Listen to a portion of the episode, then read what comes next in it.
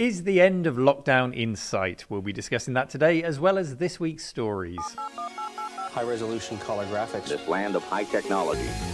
The revolution in technology that made the information age possible. Those kids are not afraid of computers. Zelda turns 35. The retro light at the end of the tunnel grows brighter. Say goodbye to Fry's. Driving the Super Nintendo harder than ever. All this and our community question of the week on This Week in Retro.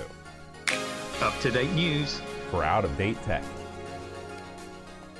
Neil, we've covered a lot of anniversaries here on This Week in Retro, but this ranks for me as one of the biggest. 35 years ago this month, The Legend of Zelda was released not for the Famicom proper, as many people might think, but it was released as a launch title on the Famicom Disk System in Japan. Neil, have you ever had a chance to play with an FDS? I have, and I had a chance to play with it back in the day, back in the early, well, in the early 90s, so fairly late in the NES's mm-hmm. um, life cycle. I was friends with a kid whose family regularly went um, back and forth to uh, to Asia to visit family and friends, and they had this strange system here in the UK in their house called the Famicom, didn't know what that was at the time, uh, and it had the FDS, and it sat hmm. neatly mm. on top of the NES, um, Famicom, not the NES, and it loaded both retail games but also hacked and modified games, which I thought was so cool on a console. And I remember he had a particularly rude version of R- River City Rampage um, and it had a name that I can't possibly repeat on this show. but you know, as a young kid, it was incredibly entertaining seeing that rudeness come out of a Nintendo console. So sure. I, I thought this kid had the perfect balance of AAA console titles and the ease of piracy that we enjoyed as micro owners. So he had life pretty good, John. Yeah, it, it, really was the best of both worlds. You're right, and I think that was maybe one of the reasons why the Famicom disk system didn't go on to be a great success. maybe piracy had something to do with it. I know that in uh, in stores they'd actually have copy stations set up where you could go in and, and pop your disc in and then you know put a couple coins in and get a new game written to it, which is kind of a neat idea.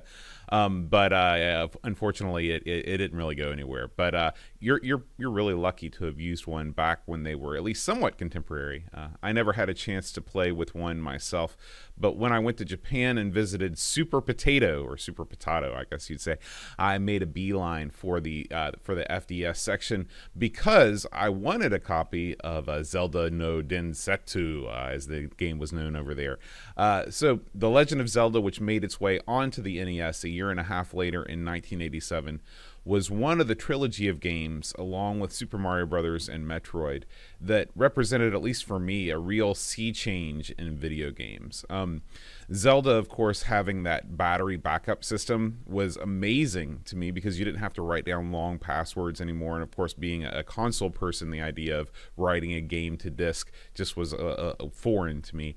Um, but Zelda didn't really define a single genre. Um, after all, there were plenty of top down adventure games like Ultima, take a drink, or Adventure on the Atari 2600. Uh, but the combination of the top down adventuring plus real time action combat and then all of the logic based puzzle solving.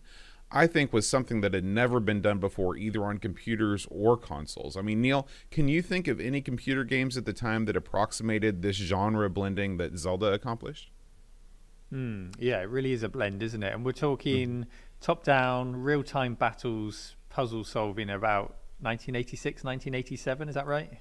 Right, right. 86 on the disc and then 87 on the cartridge release. Yeah, yeah, yeah. So I'm not sure about that exact combination of things. You know, we had games like um, Dragon Warrior or Dragon Quest, I think it was called in other regions at that time in 86. We had Phantasy Star and Final Fantasy in mm-hmm. 87, so about the same time. But you know, there wasn't a shortage of deep and complex adventures to go on these these consoles once you had those types of games coming out. Um, admittedly, I think those examples I've given had turn-based combat, so it doesn't yeah. really tick all the boxes that you're talking about. So, um, yeah, yeah. I mean, Zelda was more a pick up and play kind of game in that respect. It was less stat-driven than the others in your decision making. Um, the balance I find still quite refreshing today with that original Zelda. You know, it has stood the test of time well. Um, you mentioned the batteries there. Uh, have they stood the test of time? I've not had to work on any. Are they they start it, to leak? It's funny because okay? you you read all these things on the internet about how the batteries only lasts you know 10 to 20 years but I still have battery based games for the Nintendo that still work perfectly. So I think it's it's sort of a uh, it, it's it's not unlike capacitors on your uh, you know on your classic computers where you know you're going to have a certain section of systems that are still working, but if you're at all serious about saving and maintaining your games, you're going to want to open those up, replace the batteries in them, and uh, you know use something like uh, one of the new devices that can actually rip the save files from your your battery backed up uh, cartridges before you replace those batteries if you want to keep all those saves from back in the day. Clever, clever, yeah. But uh, yeah, in terms of uh, Zelda as a game, uh, great game, uh, still refreshing to play today. But I suspect it's a more important game to you than it is to me in terms of our gaming history because you were an NES man back in the day, weren't you? Yeah, yeah. yeah. I mean, Zelda was one of those games that before I had an NES, um, I I would just sit there and I would read about it endlessly. In fact, I, I did a lot of uh, reading about NES games as, as the NES was taking over the United States because I didn't get one until a couple years after that happened. So, uh, whenever I read about Zelda, my imagination just went into overdrive. Uh, it, to put it in more recent terms, the way I imagined Zelda was a game like World of Warcraft or Skyrim rather than what the game actually was. Uh, when I finally got to play it a couple months later, it never quite met the expectations my mind had created. I'm sure you've got some stories of games that was like that for you, where you'd read a preview in a magazine and you'd you'd make this whole narrative in your head about what this game was, and then maybe let down a little bit when the game was released. Has that happened to you before, Neil? Oh yeah, uh, uh, particularly if it's a game on a system that you haven't yet bought, and and this mm. becomes part and parcel of your reason to upgrade, to sell your right. beloved system, and um, to upgrade. And if it lets you down, oh, it's heartbreaking. it really is. Yeah, yeah, yeah. So it wasn't until I, I, played Final Fantasy that my imagination and reality came together, and, and what I thought was going to happen actually happened. But still, whenever I see that dramatic opening scene in The Legend of Zelda with the waterfall and the theme music swells up, I, I still get goosebumps. Uh, how about you, Neil? What was your original impression of The Legend of Zelda? Well, not being an NES owner uh, back in the day, uh, it wasn't one of those games that you went round to your mate's house to play when you visited. You know, you would probably take a back seat to watch them if indeed they played it at all, which wasn't much fun. So my my introduction to the series. Uh, when I could play it proper was when I borrowed a Super Nintendo. So I got you know in, into the later Zelda game. Um, I did come back and, and revisit it later. Um, as a player of RPGs. I, I nearly said proper RPGs as a player oh, of RPGs on my micros.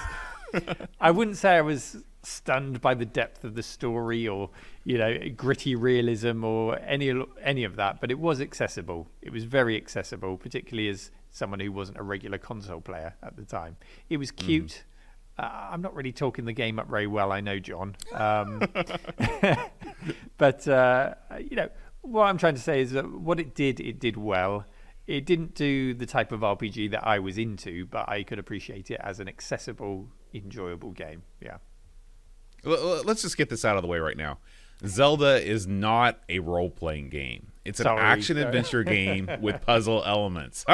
Any, anyway, see our question of the week, everyone. I, I, we want to get your thoughts on this. Now, you might be thinking that hot on the heels of all of Nintendo's marketing surrounding Mario's 35th anniversary, there'd be a big push from them to sell fans on a plethora of remakes or at least another Game and Watch reincarnation. That's right, Neil. If you didn't know, Zelda was actually given the Game and Watch treatment too back in the day. But it looks like Nintendo is letting this anniversary pass quietly by, at least for the moment. Uh, the latest Zelda news is that uh, Nintendo is re uh, they're remaking the Wii game Skyward Sword, but that hardly captures the essence of the original 2D game and all of that stuff. So I was honestly hoping for a bigger celebration. Um, Neil, when when and if Nintendo does decide to uh, go forward with their plans to celebrate uh, this anniversary, what would you like to see in terms of Zelda swag? Ooh, swag! It, it's not like Nintendo to pass up an opportunity to uh, sell some swag on an anniversary. You're right. um, and and you mentioned there it's not like the original 2D game. I must say I do admire the way Nintendo switch and change the art style on the different Zelda games. Um, mm-hmm. You know, because it's a it's a very well protected and cherished franchise of theirs. They don't want to screw it up.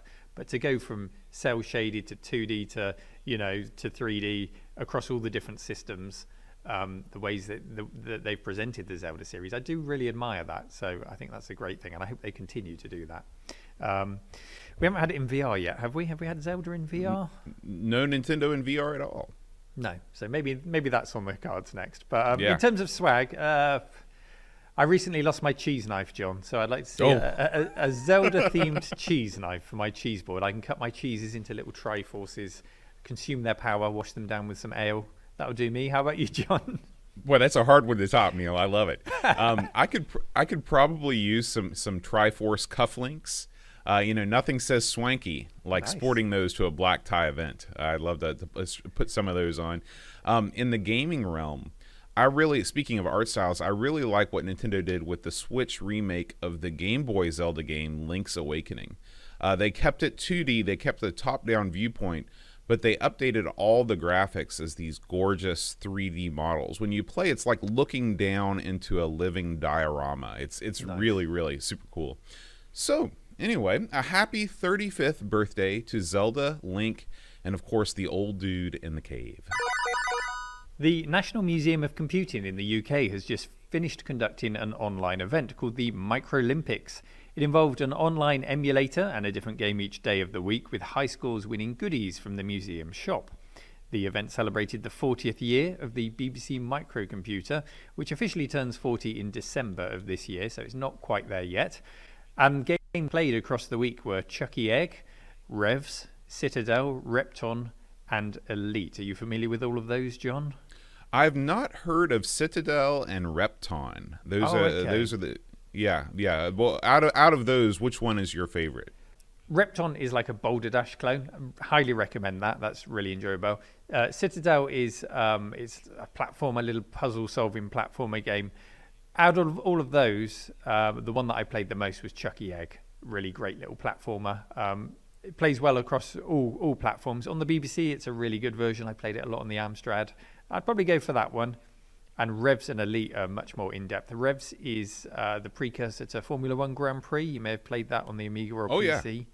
Uh, Geoff Crammond programmed that. And if you've ever played F1 GP and you go back and play Revs, you can really feel the engine, you know, how it's evolved. It feels very similar. And Elite, you don't need me to talk about Elite. Huge game. Everyone knows Elite. Yeah. So, uh, you know, a big choice of games. And actually, if you're turning that into a competition, wow, who can get the highest score on Elite? That's pretty hardcore in 2021. So, um, you know, it, it's all very exciting, and museum director uh, Jacqui Garrad was thrilled with the response to the event, apparently, which saw gamers of all ages and genders participating. But the icing on the retro cake, the glacé cherry, if you will, was the announcement that the museum will be reopening on the 28th of May of this year, or at least that's their ambition.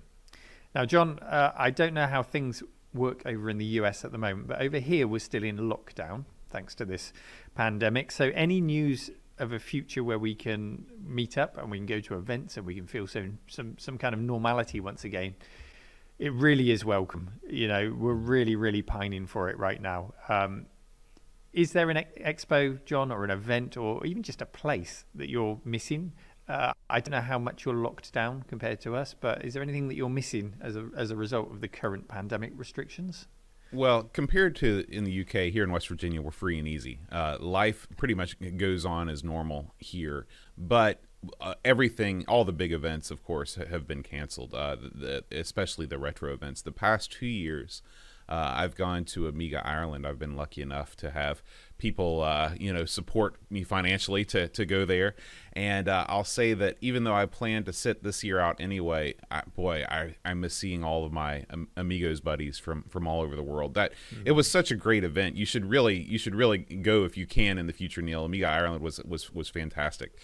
Um, Aaron and I were planning on going to hit the uh, we were planning to hit the uh, retro circuit here in the states a lot more in 2020, but because of the pandemic, we missed out on uh, some of the festivals we were planning on going wanting to go to, like the uh, Vintage Computer Festival Southeast that's down in Atlanta, um, and uh, Coco Fest, the Tandy Color Computer Expo in Chicago, were just a couple that we were going to go to, but we weren't able to. Um, you know, Neil, I'm actually planning my own computer festival, not this summer, but next. Boat Fest 2022, Neil. Get ready. It's going to be a celebration of all things Amiga and classic computing and take place right here in Hurricane, West Virginia. Neil, what do you say? Think you might be able to make it in? Can you can you promise the weather will be good? oh, it's gonna it's it's it's gonna be in the summer, so it's gonna be it's gonna be the high season. Well, yeah, I think it means nothing anymore over there after you shoveling snow to get out your door recently. yeah, that's true. That's but, true. Yeah, if I can make it, I would love to make it over there and see that. That sounds fantastic, John. Awesome. I, I will keep you updated with the details. So um, I, I, can't wait to get back to, to retro expos personally and see, like you, see my friends, see the cave dwellers. I've really missed it over this last year. But is the 28th of May too ambitious for the National Museum of Computing to reopen? That's the, the big question. Um, I guess we'll have to wait and wait and see. Our current roadmap in the UK is that schools will be reopened from the 8th of March. 12th of April, we'll see the reopening of non-essential retail, and all restrictions on all sectors are set to be lifted on the 21st of June. So, even in a best-case scenario, the museum date is before all restrictions are lifted. So they must be thinking about a phased reopening, maybe very small groups or individuals being allowed access. I don't know how they're planning on doing this, but um, we also had our budget announced mm, yesterday or the day before yesterday here in the UK for the for the next year. In and they mentioned that furlough, which is the scheme to pay workers 80% of their wage while businesses are closed, that that's been extended through to I think September, mm. and that suggests perhaps that it's expected that some of us won't get back to normal until several months after that roadmap date. So it's all still quite uncertain, and of course, anything can change, anything can happen at this point. This is really best case scenario. So, personally, I think it will be a stretch to hit May for that reopening date, but my God, I'm willing it to happen, John. And even if it doesn't quite happen, it's good that the plans are being put into place. You know, the gears are in motion to allow us to visit museums again, and uh, the dim light at the end of the tunnel is certainly a little brighter thanks to their announcement. I think, John. Yeah, yeah, absolutely. And and people will be able to come visit you in the cave too, right? Fingers crossed. Um, I'm going to provisionally plan from September onwards to have our mm-hmm. first open day. Uh, but you know, th- those guys have a museum though that's all, all ready to go. I, am lo- I'm looking at an unfinished wall at the other end of the room here. You know, you've seen me building this place. It's far from finished. Um, but you, you know, it, it's good actually to have that September deadline. That puts the pressure on me to get it all finished and, and ready. So I'll do my very best to get all the wonky workbenches fixed and have everything ready for, for September. And hopefully, yes, the cave can open for business later in the year. But um, yeah, enough about me. The, the National Museum of Computing is, like many museums, fighting to survive through this pandemic and could use your support. So that could be as simple as just following them on Instagram, Twitter, or Facebook and enjoying the pictures that they share of their fantastic, fantastic old machines and, and their lovely buildings. Uh, the, the, Museum of Computing sits off the side of the famous Bletchley Park. It's a wonderful location. So if you need to do a good deed for today, go and give them a follow and show them your support. That's my suggestion. Neil, I don't know about you, but I'm always looking for the next cool upgrade for my retro computers. I want to tell you about something I found over at retrorewind.ca. It's a thing called the Plipbox, and to me it seems like the easiest and cheapest way to get your Amiga online. What it is is it's an Ethernet jack that plugs into the parallel port of your Amiga 500, 600, 1200, well, all the Amigas except for the 1000. Sorry, A1000 owners, you're out of luck again. Uh, anyway, you plug this thing in, connect it to a mini USB power supply to juice it up, and away you go surfing the internet like it's 1995 all over again. Now, Neil, when you try and connect a classic computer to the internet for the first time, do you have a go to website to see how it renders? I usually try the BBC News website and then I'll try YouTube just to see how badly it fails at trying to show us the homepage on, on YouTube. uh, then I'll usually hit community websites for the system because if you do that, you normally find that they work nicely. They're designed to work with that particular system. But more, you know, usually once I'm online with a, something like the Plipbox, I'll hit FTP servers. That's where the magic is. That's where you can get all the useful files nice and easily, patches, games that you want for your retro system once you're online, or even uh, connecting up to your local FTP server that you've set up to ease um, file transfer. I do that an awful lot. Yeah. Yeah, yeah. The Plipbox is currently on sale for 45 bucks, but this week in retro listeners can get 10% off uh, or of that or any purchase there by using the promo code TWIR rocks at checkout. That's TWIR Rocks, all one word. Uh, be sure and check out all the cool hardware they have in stock. And it, it's all assembled at the Retro Rewind headquarters in the Great White North of Canada. A big thank you to Retro Rewind for sponsoring this week's episode. Thank you, Retro Rewind. Neil, almost every computer enthusiast of a certain age remembers the trip to the store to pick up that latest piece of kit or if you were anything like me, just slowly making my way down aisle after aisle, gawking at things I could never afford. Uh, where was your local electronics shop of choice, Neil? Uh, if we're talking general electronics, a bit of everything, it was Dixon's on the high street. So in there you had your hi fi corner, computers, toasters and kettles, all neatly compartmentalized around the store. And my favorite aisle was, of course, the one with the CRT monitors on yeah, attached computers making your arm hair stand up from their static and the, the, the, lovely smell of new electronics burning off in those CRTs. Heaven, John, absolute heaven. I never thought about that in, in, until you just mentioned it, but I do have very specific memories of walking down that aisle and feeling, like you said, the your arm hair stand up from the static. That's an amazing memory. Um, my biggest memories come from a store called Circuit City. This was uh, in a building adjacent to our local mall in Huntington. Um, unlike Best Buy, you know, one of these huge mega electronics retailers, it was on the smaller side, but it was jam packed to the gills with every make and model of computer, console, car stereo unit, or television you could think of.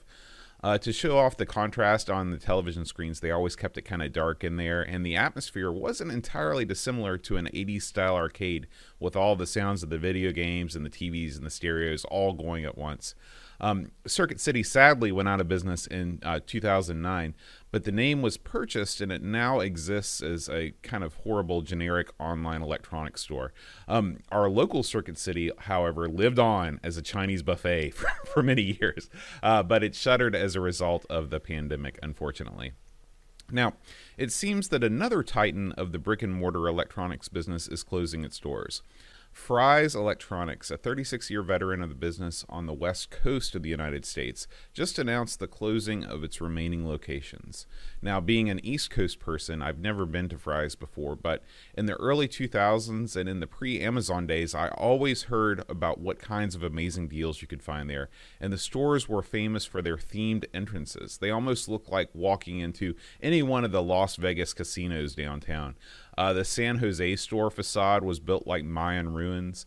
Uh, the Las Vegas one was a giant slot machine. And my personal favorite, the store in Burbank, California, featured a life size flying saucer that had crash landed into the side of the building. It was really, really awesome looking. Uh, I hope that these facades will be preserved even though Fry's are no longer with us. So, what do you think, Neil? Um, I don't think either of us thinks a lot of the big box store shopping experience is that great anymore. But as a computer shopper in 2021, what could lure you back into the brick and mortar?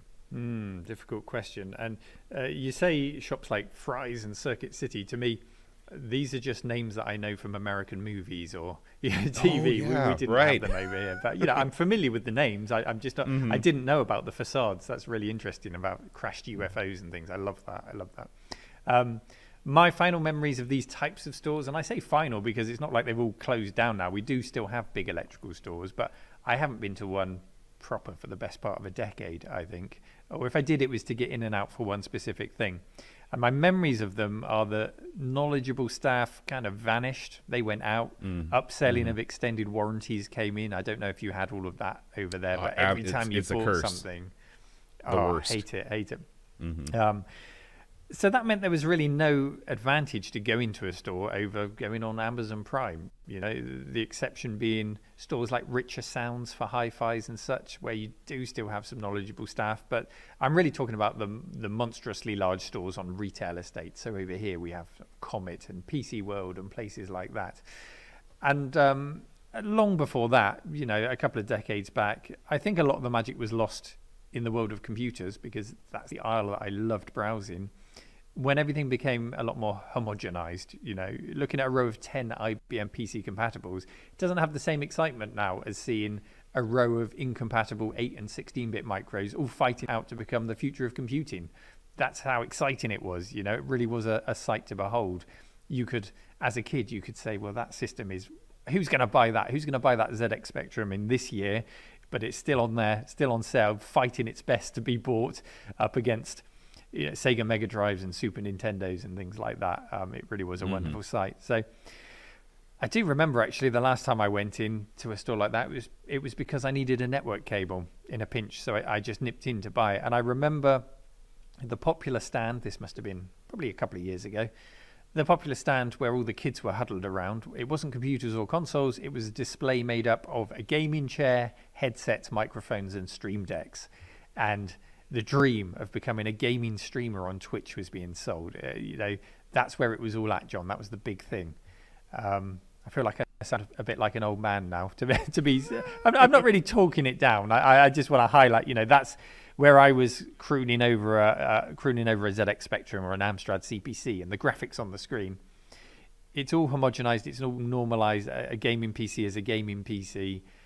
Uh, according to how much money you can throw at the graphics card. And the excitement for them was the webcams and the streaming and the, you know, the, the, the stream deck and all of that. So, um, am I being an old man, John? I don't know.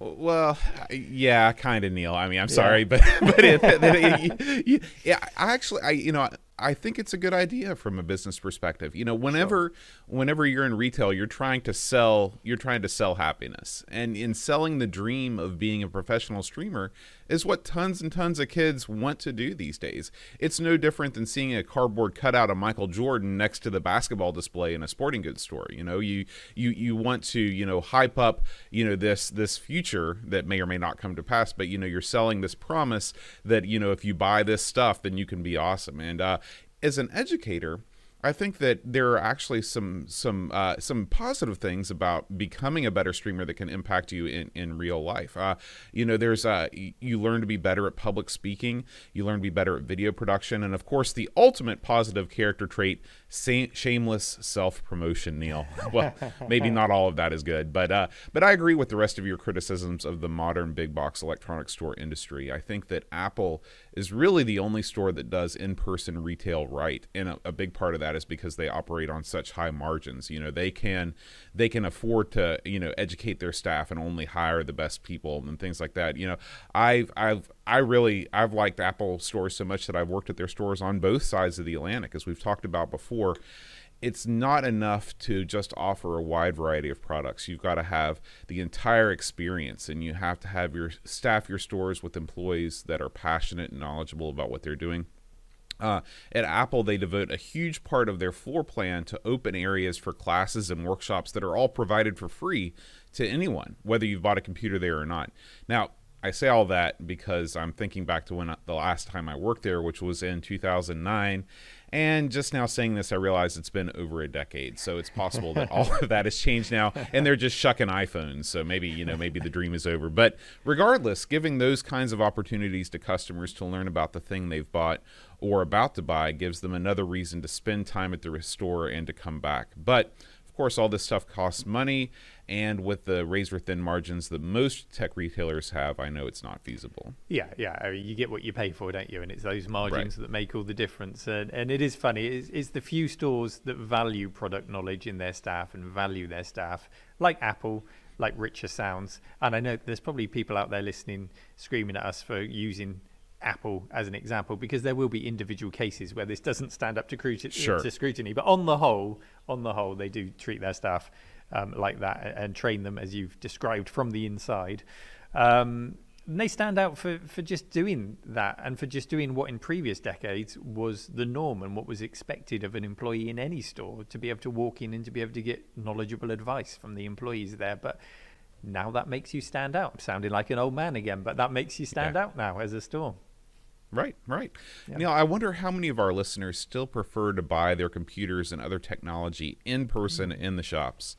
Um, if you do, let us know on the subreddit or in the YouTube comments of this video.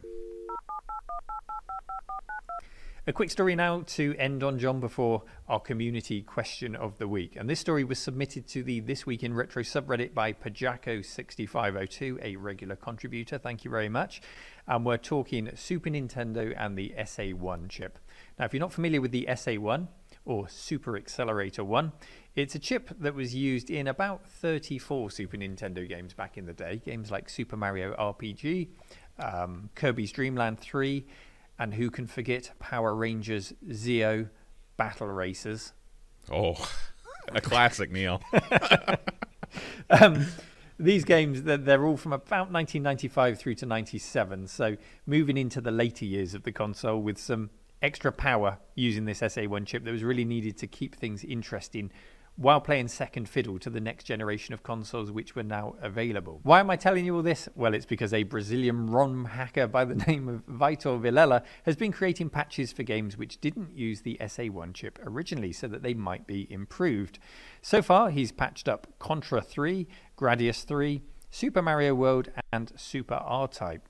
The beauty of doing this is that the SA1 chip well, it doesn't take over from the Super Nintendo's CPU. It runs in parallel. It's a coprocessor, and both CPUs can send each other interrupts uh, and run alongside each other. So the result is that the original game can run normally. The timing remains the same. That still can be controlled by the original CPU exactly as it should be. But um, these games get accelerated by the SA1 chip, and they don't become unplayably fast um, as a mm. result of this. Uh, the ROM hack is just offloading certain functions onto the SA1. Now, this isn't the first time that we've talked about Mr. Vilela on the show. Uh, we mentioned this his other project back on episode 23, where he's been busy overclocking the other big chip, the Super FX chip, as well. Uh, this guy must know the Super Nintendo inside and out. So, tell me, Neil, uh, how much faster is this thing over the original system CPU? Yeah, completely forgot that that was the same guy, wasn't it? Yeah, a really mm-hmm. knowledgeable guy, clearly. Um, we're talking about 10 megahertz on the SA1, around about there, compared to about three and a half megahertz on the, it was a 5A22 CPU on the Super Nintendo. So it is a significant boost. Um, and we're talking about a coprocessor so that both can be used together so that you know you pair them up and you've got quite a lot of power compared to the original system now, nobody wants to be soldering SA1 chips onto old cartridges, of course. Uh, this all becomes easily accessible in a couple of ways. You can do it through emulators, so it just gives you a better experience than, than the original if you're running um, the emulator, and, and a better experience than simply increasing the emulation speed, you know, because of that timing aspect. It keeps everything nice and tight and keeps it playable. I say everyone because there are videos on YouTube where people have gone ahead and soldered up their own cartridge. So they'll take a go a, a donor cartridge like um, I know PGA Tour, I think is an example. Mm-hmm.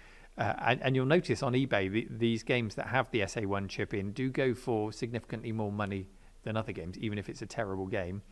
Uh, mm. and, and so people will buy these games, rip out the original game ROM, and um, implant their own flashed ROM with the SA1 modification on there. Or you can use something now like the SD to SNES cartridge, which has SA1 capabilities built in. So you can run those games from an SD card. Nice, easy way to do it, and plug that into an original uh, Super Nintendo console. I think that's the way I'd like to do it. Um, but yeah, it's great. He's made a few of these. He's, he's been around doing this work for some time. The big benefit, of course, is slowdown is eliminated in certain games. Um, some of them have well-known slowdown spots. Gradius 3, for example, is now silky smooth. Uh, it's probably smoother than the original arcade, which also had slowdown. It is is wonderful to see uh, when the action gets intense. It just plays. It's just it's like butter, John. It's lovely. Mm. There's lots of videos on YouTube you can watch of this. And now his latest release is Race Drivin'. So he's used the SA1, and he says he's seeing a 1,000% performance increase thanks to this work. Uh, in terms of frame rate, that means we're seeing, to my eye, it looks like about 30, if not more, frames per second on a Super Nintendo from this fully shaded polygon 3D racer compared to about three frames per second on the stock machine. it's a huge difference. Yeah, yeah. Wow, that sounds really impressive. Now, what about you know Star Fox? I'm sure that's a game that many people would love to see sped up. Yeah, yeah. I mean, you mentioned his work on the Super FX chip earlier. Mm-hmm. He does mention Star Fox in the description text of the demonstration video, which you can watch on YouTube. And he says he would like to convert that in, in future. So clearly, he thinks it's possible. That did have the Super FX chip in it to help it along, but there's there's plenty of slowdown in Star Fox, especially over here on our 50 hertz version. So yes, I'd, I'd absolutely like to see that one get the extra push. Yeah. Yeah, yeah. I think that if you if you overclock the or if you replace the SA1 chip and then you put it in you overclock the Super FX, then it's just it's a super super Super Nintendo at that point. Super Nintendo squared. Yeah. Right. um, and of course, the really nice thing about this is that it's period authentic insofar as the SA1 was around when the console was still being sold, and these hacks could have been released, and improved versions of the games could have been released during its lifetime if if developers had been inclined to do that. So that's kind of nice. I like that it's kind of authentic, if not Mm-hmm. entirely. So go and check out the comparison videos on YouTube where you'll see the original and the enhanced games, and you can find all the links to that in the show notes. Last week's community question of the week was what is the most aesthetically pleasing computer design? Neil, what did our Reddit community say?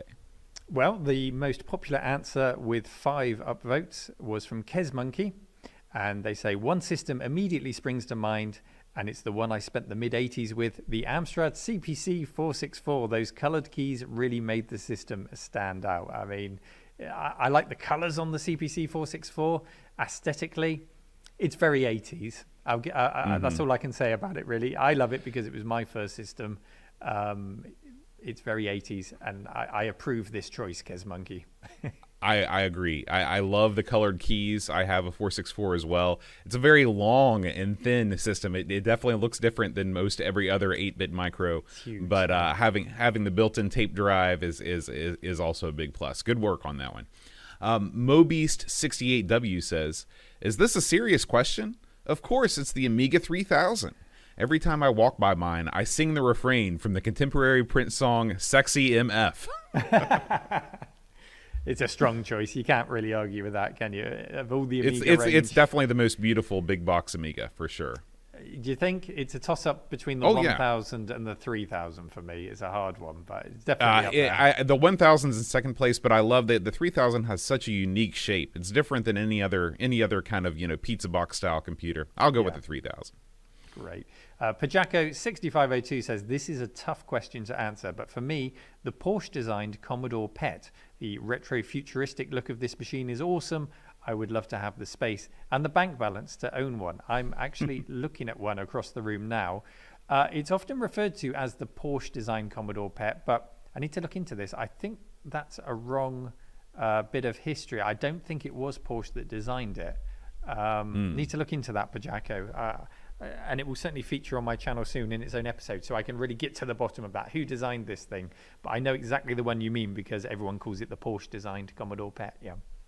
Yeah, I, you know the one that you have, of course, is gorgeous. A lot of those early pets are just great, but I prefer the original Commodore PET 2001. Uh, to me, it, it's it's the perfect combination of like you know 70s retro futuristic tech. I love the the the keyboard, although it's you know it looks to be completely unusable, but it just looks so cool. It also has a built-in tape deck, so I'm going to go with the 2001. But any of the Commodore pets, very beautiful machines, and like you said, very expensive. Yeah, iconic machines. They really are. So, this week's community question of the week is Is Zelda a role playing game? Oh, controversial. why or why not? Post your answer in the This Week in Retro subreddit and upvote your favorite responses. No using secondary accounts to upvote your own responses, please, and thank you. And we'll read the top five mus- most upvoted responses in the show next week. This Week in Retro was presented by Neil from RMC and John Schaller. It was produced by me, Duncan Stiles. The podcast version of the show is available through your favourite podcatcher, including Apple Podcasts and Spotify, and the video version is available on the This Week in Retro YouTube channel. Join our community subreddit at r slash This Week in Retro to suggest and vote on stories we cover on the show. If you watch This Week in Retro on YouTube, please give us a like and subscribe to help us reach new viewers. If you'd like to support the show, please check out the links to our Patreon and Ko-fi pages in the show notes or in the YouTube description. Thanks for listening, and we'll see you next week for more up to date news for out of date tech.